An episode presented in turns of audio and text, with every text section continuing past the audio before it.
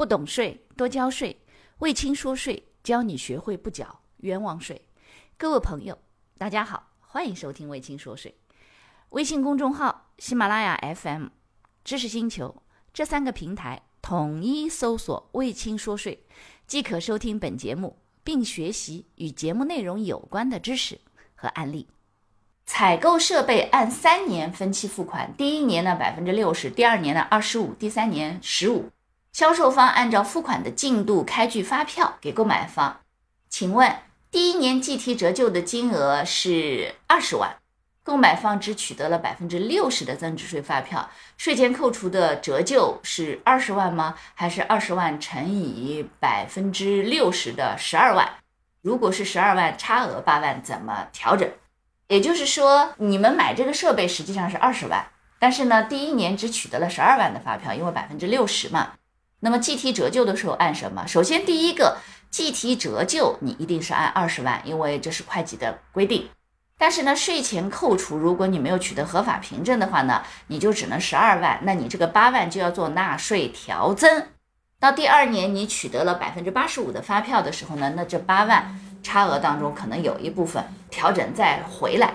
而且还有一个，如果你在第一年的时候，你计提折旧是按照这个二十万，你你全额计提的折旧嘛，等于百分之百计提了。但是你第二年开票付款开票是在五月三十号汇算清缴之前的话，你还得注意汇算清缴前取得了凭证的话，它计提折旧还算在第一年。哎，所以这一点你也要注意啊，因为不知道你们这个具体的付款的时点是在什么时点上。好，那个下一个问题。王老师，电商淘宝客佣金取不到发票，是否允许在所得税前扣除？你自己说呢？当然不可以了，而且还有一个要得到的，使劲要啊，使劲要可以要到，没有发票不可以税前扣除。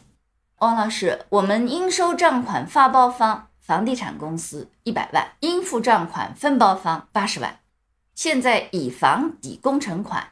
抵顶后，我们的应收账款还有二十余万元，二十万的余额。那这二十万，我们总包方可以按资产损失税前扣除吗？会计上直接计提减值，汇算清缴报损失可以吗？答案不行。为什么？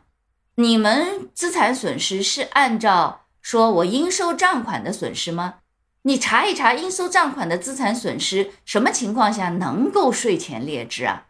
而且你们这个实际上是以房抵工程款，是什么呢？就是人家房地产商给了你一套房子，抵了这一百万的应收账款，所以你应收账款没有损失了呀？怎么有损失呢？他房子抵给你了呀，你的账上应该体现出来是你收了一套房，减少了应收账款的这个债权呢。然后你只不过是把这套房按八十万抵给了分包商，所以你这种直接过去的情况下。你其实损失的是卖房子的这个资产转让的这个损失，而不是应收账款资产损失。如果你按照应收账款的资产损失，这个完全不能税前扣除，因为应收账款的往来账的资产损失在扣除的时候有非常严格的要求的。所以这种情况下，你可以报资产损失，但是你要注意资产损失，你报的是哪个科目的资产损失。其实这个也不存在损失，就是你卖一套房子卖亏了呀。正常就是相当于你十万块钱买过来的材料，八万块钱卖掉，那不就是亏损？亏损不需要汇算清缴去报损失的，明白了？哎，所以其实是这个问题啊。感谢你的收听，如果觉得我的课程对你有帮助，欢迎给我点个赞，并且呢，把这个课程可以转发给你的同学呀、朋友啊、同事啊，甚至老板，让更多的人了解和掌握税务的知识。不懂税一定多交税，所以听卫青说税，不缴。冤枉谁。